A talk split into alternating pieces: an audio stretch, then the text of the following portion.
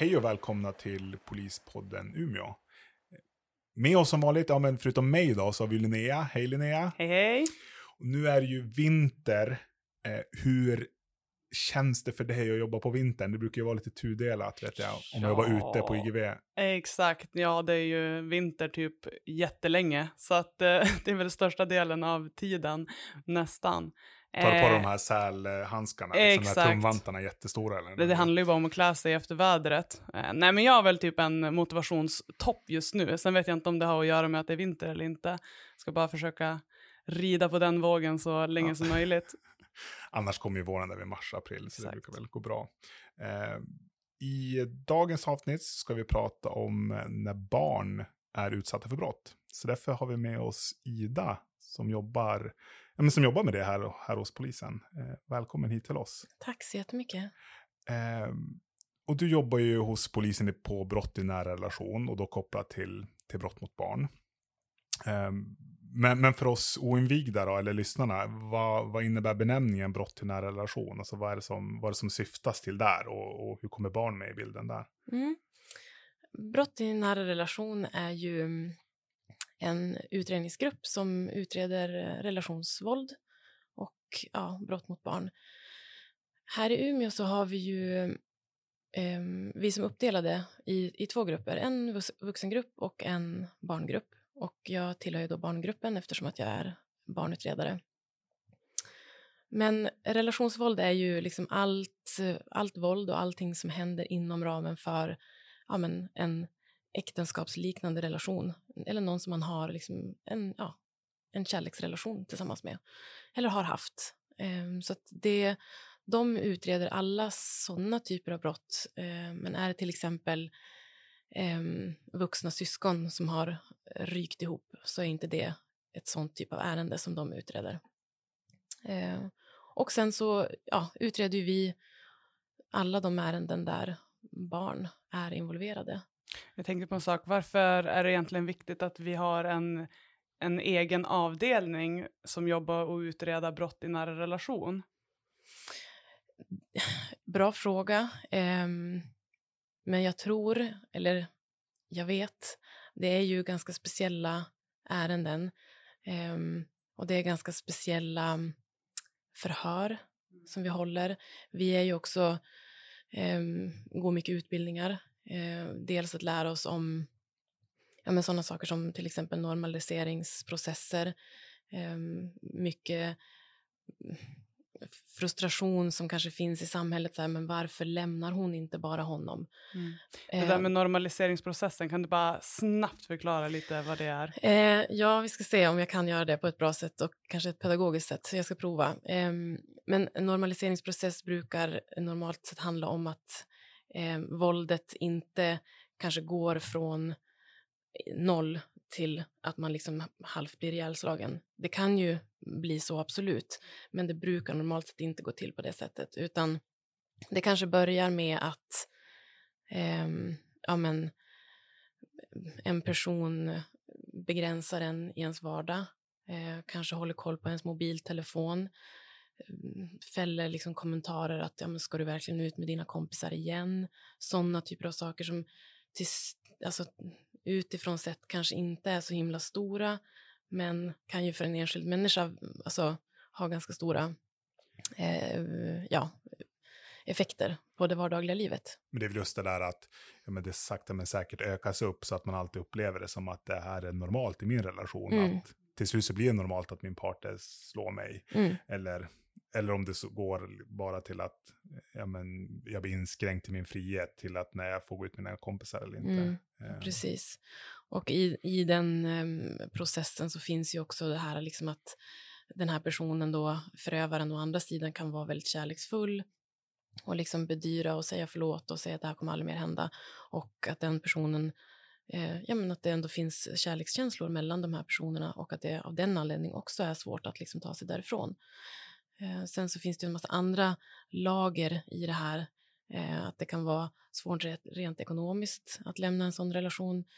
Man vill inte riva upp barnen om det finns barn i relationen. Så det finns en massa ytterligare nivåer av det också såklart. Givetvis. Och då tänker jag att ni som jobbar på brott i nära relation är liksom experter på det här. Och till exempel de här ekonomiska problemen och sånt där. Att ni kan hjälpa till att hitta lösningar och komma med tips och idéer liksom, till de här målsägarna som sitter i de här knivigaste situationerna. Mm, absolut. Men din grupp... eller barngruppen, barndelen i hela, eller båda grupperna jobbar ju egentligen i hela Västerbotten. Ja. Och jag vet att ett ärende som jag vet har fått mycket uppmärksamhet är väl, jag tror att det kan kallas för elevassistenten i Lycksele. Jag vet att den domen vann laga kraft 2019. Mm. Och där en man som jobbade som elevassistent bedömd till, jag tror det var 9 års fängelse. Mm. Men jag känner inte till, jag vet bara att det handlade om brott mot barn. Jag känner inte till ärendet mer än så, men jag vet att du jobbade inom det. Vad var det som, men en kort summering, vad var det som hade hänt där? Han dömdes till 12 års fängelse i tingsrätten, men hovrätten ändrade domen sen till 9 års fängelse. Men sammanfattningsvis det som hände var att i början av 2019 så fick vi in ett antal anmälningar om ofredande från en rektor på en skola i Lycksele. Och eftersom att det då tillhör vårt polisområde och det var barn som var målsägande så hamnade det hos oss. Det fanns också information i de här anmälningarna om att de här brotten hade ägt rum på internet. Vilket då gjorde att åklagaren fattade beslut om att en husrannsakan skulle göras hemma hos den här personen. Det gjordes och all lagringsmedia togs i beslag vid det tillfället. Och lagringsmedien kom hit till IT-forensikerna här. Så de började gå igenom det. Och det vi hittade på de här lagringsmedierna var ju filmade övergrepp på barn. Ja, och vad... och så sen började liksom utredningen utgå därefter. Var det... Fick du utredningen på ditt skrivbord från dag 1 eller hur såg det ut? Nej, inte riktigt så, utan det var, nu vet jag inte exakt hur mycket detaljer jag ska gå in på vad gäller de här första anmälningarna, men de var rubricerade som ofredanden och vi var lite så här, med den informationen vi hade i just de ärenden så var vi lite så här, men är det här faktiskt ett ofredande eller vad är det för någonting, vad är det som har hänt här egentligen? Det var väldigt luddigt och väldigt oklart. Sen så var det ju såklart givetvis besvärande att det var en elevassistent på en skola som var misstänkt. Så det var väl liksom dels det som gjorde att vi blev lite uppmärksamma. Att det här kan ju vara någonting som kan bli större, som kan liksom rulla igång någonting. Men när vi då fick tillbaks, när IT-forensikerna var klara med beslagen, det var ju då utredningen drog igång på ganska stort allvar. Eftersom att de då hade hittat de här filmerna. Och inledningsvis så var det 3 eller 4 filmsnuttar. Där det var ett filmat övergrepp på ett barn. Och det ledde ju till att han frihetsberövades. Och förblev frihetsberövad under hela utredningstiden. Och dömdes då sen till fängelse. För det var väl ganska långt ärende också. Så, alltså, det blev ganska omfattande. Kanske växer under tidens gång också. Hur... För så har jag förstått rätt, du följde egentligen, du arbetade med det här ärendet från början till slut. Hur är det att, som utredare, jag kan tänka mig, eller hur känns det, blir man investerad i ett ärende, liksom att det här är, hur känns det att jobba med någonting så pass länge? Dels så var det ju positivt att jag och min kollega Malin då, som jobbade heltid i det här, att vi dels fick den tiden och att vi då blev fredade från övriga arbetsuppgifter och andra ärenden, att vi kunde till 100% fokusera på det här, att vi kunde tillsammans planera för förhören, och vi höll ju då förhören både med den misstänkta och med de här barnen som då var målsägande, och vi fick bara grotta ner oss i det och göra det bästa av den här situationen. Så det är ju någonting positivt. Sen så är det klart att man påverkas ju av det. Så är det ju. Att hela tiden vara inne i någonting som är en kris för väldigt, väldigt många personer. Och att bemöta dem på ett bra sätt och samtidigt försöka upprätthålla någon god, eller ja, en god kontakt med den misstänkte också, för att han var ju en otroligt viktig informationskälla för oss i den här utredningen. Mm. Och ja, men precis, du sa att han blev dömd till 12 års fängelse först i tingsrätten. Mm. Och sen ändrade, han blev också dömd i hovrätten, men där sänktes straffet till 9 år. Mm. Vad var det som de tog fasta på där? Alltså vad var det som gjorde att det blev 9 år istället för 12? Han frikändes ju i vissa delar. Jag minns inte exakt vilka delar det var, men hovrätten, som jag har förstått det i alla fall, så resonerade de också på så sätt att vissa brott konsumerar andra typer av brott. Han var åtalad för, ja men, om vi tar ett exempel att det var målsägande 1, så var han åtalad för grov våldtäkt mot barn, utnyttja barn för sexuell placering. Ja, precis. Det, samt då barnpornografibrott, eftersom att han hade filmat det här övergreppet. Och hovrätten resonerade då på så sätt att han inte då skulle dömas, eller att utnyttjande av barn för sexuell posering konsumeras av den grova våldtäkten, och de ansåg att den grova våldtäkten var just grov för att han hade filmat. Mm. Sen kanske det var skälet för att straffet sänktes. Men det var som du sa att det var andra misstankar som föll. Mm. Men ja, men det är jätteintressant ändå att det finns exempel i Västerbotten som med ganska stora ärenden faktiskt också ni jobbar inom. För visst är det i stort sett, det är bara PO Västerbotten, alltså Västerbotten som ni jobbar inom, och det är både inlandet och ute vid kusterna, Skellefteå och Umeå. Ja, precis. Det finns ju en brott i nära grupp med barnutredare i Skellefteå också. Mm.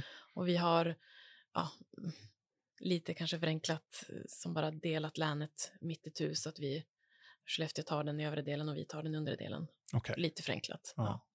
Men om vi lämnar ärendet till Lycksele och pratar egentligen generellt där om brott begångna mot barn. Mm. Vad är det som skiljer sig i en vanlig polisutredning? Alltså ett vanligt mängdbrottsärende kanske, men då vi pratar om en vanlig misshandel eller ett rån eller ett snatteri. Mm. Vad är det som skiljer sig jämfört med de utredarna, hur polisen jobbar jämfört med ett sånt här ärende där ett barn har blivit utsatt för brott? Mm. Ja, jag skulle säga, alltså, utredningen är ju som i princip densamma, att man håller förhör, man delger misstanke, man gör någon annan, kanske någon teknisk undersökning, eller man inhämtar journalanteckningar. Så på så sätt är det ju väldigt lika.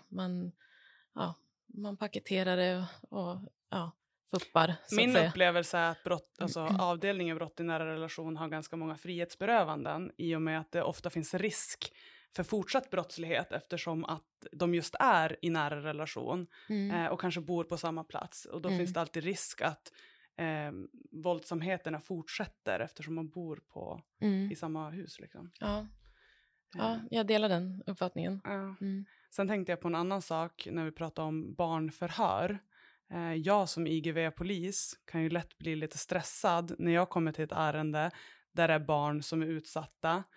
För vi blir ganska snabbt lärda att när man håller förhör med barn så är det en barnutredare som ska göra det. Och du är ju en barnutredare som jag förstår det. Ja. Vad tycker du är viktigt när man pratar med barn i ett förhör? Det jag tycker är viktigt, som jag hemskt gärna vill liksom förmedla till IGV-personal, är ju att alltså, prata alltid med barnet. Alltså, det behöver ju inte vara i form av ett inom situationstecken förhör, men hur mår du? Hur har du det? Kan jag hjälpa dig med någonting? Att ändå uppmärksamma barnet som finns på platsen. Det kan ju ha varit en otroligt liksom traumatisk situation, att det har hänt någonting hemma och barnet har gömt sig eller bara finns i närheten, men att någon vuxen, och då kanske framförallt en polis i uniformen, då uppmärksammar och ser det här barnet, att jag ser dig, jag vill bara kolla hur det är med dig. Mm. En sån liten sak kan göra ganska stor skillnad. Så det tycker jag absolut inte att ni ska vara rädda för att göra. Sen också då med tanke på det här nya barnfridsbrottet som... Precis, som, berätta om det. Ja, berätta, vad handlade det om? Ja, som har trätt i kraft. Det är ju, som jag förstår det, lagstiftarens liksom... att de vill stärka det rättsliga skyddet och stärka barnens... Nu kan jag helt fel, men visst handlar det om att om till exempel en mamma och en pappa slåss, att de begår misshandel och barnet bevittnar det, att den också ska anses som målsägare i det fallet. Visst är det något sånt? Mm. Och ledordet är uppfatta. Alltså att barnet har uppfattat någon typ av brottslig gärning. Mm. Förutsättningarna är att den misstänkta personen ska liksom dömas för grundbrottet för att man också ska kunna dömas för barnfridsbrottet. Just det, man måste först kunna bevisa att det har skett där huvudbrottet för att det ens överhuvudtaget ska vara aktuellt med att barnet ska vara målsägare i någon annan typ av brott. Precis så. Och därför är det ju superviktigt för till exempel då IGV-personal som kommer först på plats i en lägenhet eller ett hus eller vart det nu än är, att dokumentera vart har barnet befunnit sig under det här, när det här ska ha hänt. Kan det ha varit så att barnet har uppfattat det här olaga hotet eller den här misshandeln, dokumentera det i ett PM så att det finns där redan från början. För det har, som sagt, det gör ju att barnet får ställning som målsägande i förundersökningen, vilket då leder till att barnet får ett målsägandebiträde och eventuellt då vid en fällande dom ersättning. Vad är det som, varför kan inte bara jag hålla ett förhör med en 9-åring? Varför är det du som måste göra det? Enligt förundersökningskungörelsen så står det att det ska vara en person som är särskilt lämpad. Och jag tycker att du är lämpad, Viktor. Du är ju... Tack. Jag vet inte om jag har det förtroendet för mig själv. Men vi genomgår ju en rad olika utbildningar för att hålla förhör med barn. Eftersom att det är en liten speciell förhörsmetod som vi använder oss av. Och vi använder ju den i alla andra förhör också. För att den är den är bra. Så att, för att svara på din fråga, utbildning. Vilken är den största utmaningen då med att hålla förhör just med barn? För du håller ju ändå med barn och vuxna, tänkte jag. Vad är det liksom som du känner den största skillnaden i när du håller förhör med barn? Den största skillnaden är dels att anpassa den språkliga nivån, men också på rätt sätt bemöta barnet i det som har hänt. Sen så finns det liksom lite andra sådana här små svårigheter. Till exempel om vi håller förhör med en vuxen person så säger vi att men du har anmält den här misshandeln. Det är det vi ska prata om idag. Men för att när det gäller förhör med barn så brukar vi inte riktigt göra det. Och det är liksom av den anledningen att vi inte vill lägga någonting hos barnet som barnet inte själv har sagt. Utan vi vill gärna att det ska komma naturligt för barnet, att det är det här som har hänt. Så det är väl som en ganska stor skillnad. Och det är en sån sak som har blivit ganska kritiserat. Alltså den svenska barnförhörsmetoden har väl som blivit ganska kritiserad för det. På vilket sätt kritiserad? Alltså vad är det man... Ja, men jag vet inte vilka de är, men ja. Kritikerna. Kritikerna, ja precis. Men det finns då den här kritiken om att vi måste kunna lämna den här informationen till ett barn. Att vi har fått höra, eller jag har förstått att det har hänt dig någonting. Och det gör vi ju när vi liksom har provat de här grejerna. Att berätta för mig varför du är här idag. Och barnet inte vet. Då måste vi ju. Då kan man också försöka med att så här, ja, men jag har pratat med Patrik på förskolan och han berättade för mig att du berättade någonting för honom. Vad var det om? Så man kan ju försöka på olika sätt att försöka liksom få fram det som har hänt, men man vill verkligen undvika att lägga ord i munnen på barnet för, och det har ju med att göra att tingsrätterna vill ha en lång och detaljrik sammanhängande, ja ni vet, en sån typ av berättelse. Och det är ett ganska högt krav att ställa på en 4-5-åring. Ja men verkligen. Är det alltid självklart att alla barn ska förhöras? Alltså vad, finns det någon gräns av, nej men det här barnet kan vi inte förhöra? Och vad skulle det kunna vara för gränser? Ålder är ju en sån. Vi har väl som någon slags nedre gräns vid 3 år. Att vi inte hör barn under 3 år. Av liksom förklarliga skäl. Men sen å andra sidan så finns det ju 3-åringar som är jätteverbala. Och då ser jag ingen anledning till varför man inte skulle kunna hålla ett förhör. Men sen så kan det också vara att barnet inte vill. Och det är också en sån sak som vi också brukar försöka förmedla till barn att du får svara på vilka frågor du vill. Det är ingen som kommer tvinga dig till någonting, för att det är inte det som är vårt huvudsyfte, att liksom tvinga fram en berättelse, för det skulle bara bli dåligt. Vi brukar ju prata om att vinna folks förtroende, som man ska hålla förhör med, att de ska känna förtroende för att de ska kunna öppna upp oss och berätta vad det är som har hänt.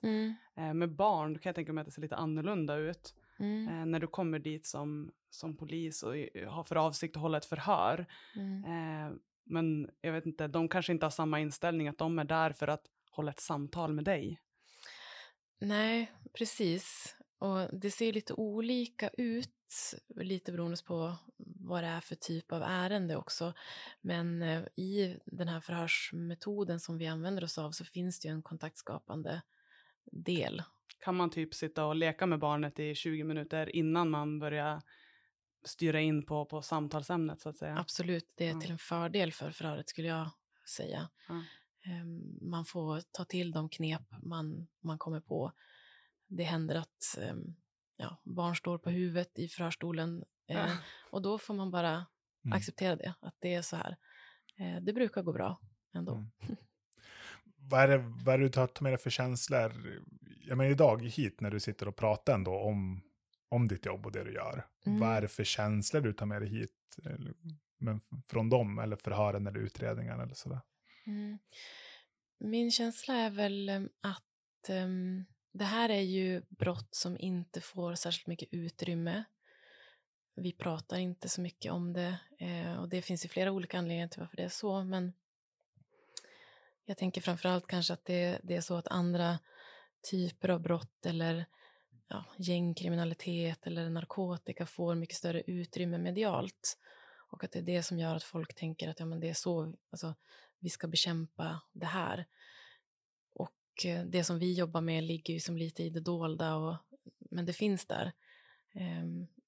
Lite som man brukar prata om att vi ska försöka göra det osynliga synligt genom att prata om de här ärendena. Men jag tänker också att det kan vara, de här ärendena omfattas ju av väldigt mycket sekretess. Det kan vara jobbigt och obekvämt att prata om det. Men i min mening så är det ju också de grövsta brotten sker ju mot de mest skyddslösa personerna, alltså barnen. Och de sker ofta på en plats där barnet ska känna sig som allra tryggast. Dessutom så är förövaren ofta en person som också ska se till att skydda barnet. Så det är väl en liten såna tankar som jag ofta har i mitt jobb. Och vi försöker på alla sätt vi kan att göra det här synligt för barnens skull. Och jag vet inte hur många barn som finns i den här lyssnarskaran, men jag skulle liksom ändå vilja bara skicka med dem inför julhelger när skolor, förskolor och sånt är stängda, att vi tycker inte att det här är jobbigt och obekvämt och vi finns här för er. Och det var Det var aldrig ditt fel. Det var det verkligen inte. Och om det är så att man lyssnar och skulle vilja komma i kontakt med någon som jobbar på brott i nära relation. Mm. Är det så att man måste gå via 114 14 eller 112 och först initiera kontakt med en ingripande polis? Eller kan man komma i kontakt med er genom att komma in i receptionen och be om att få prata med någon i brott i nära relation? Eller hur fungerar det? Mm, det kan man absolut göra. Det går ju också givetvis jättebra att ringa såklart och be att få prata med någon, prata med en barnutredare eller som sagt gå in i receptionen och få prata med en barnutredare. Mm. Toppen. Tack så mycket för att du kom hit, Ida. Tack själv. Och vi säger men tack till er som lyssnar. Jag säger alltid fel, jag säger alltid ses. Vi hörs i nästa avsnitt också. Vi hörs i nästa avsnitt. Hej då. Hej då.